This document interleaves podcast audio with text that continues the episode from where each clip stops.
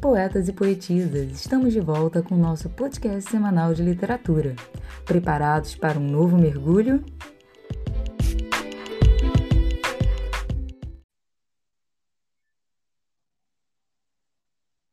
No episódio de hoje, contamos com a presença da Tamires Diniz. E aí, Tamires, preparada para fazer sua leitura?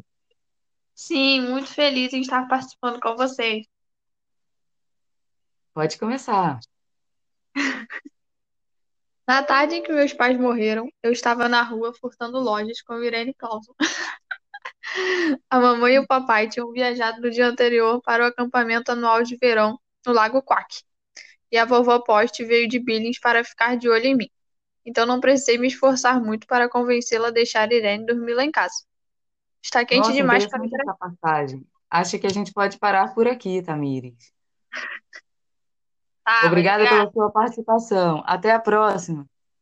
Tchau, gente. Obrigada.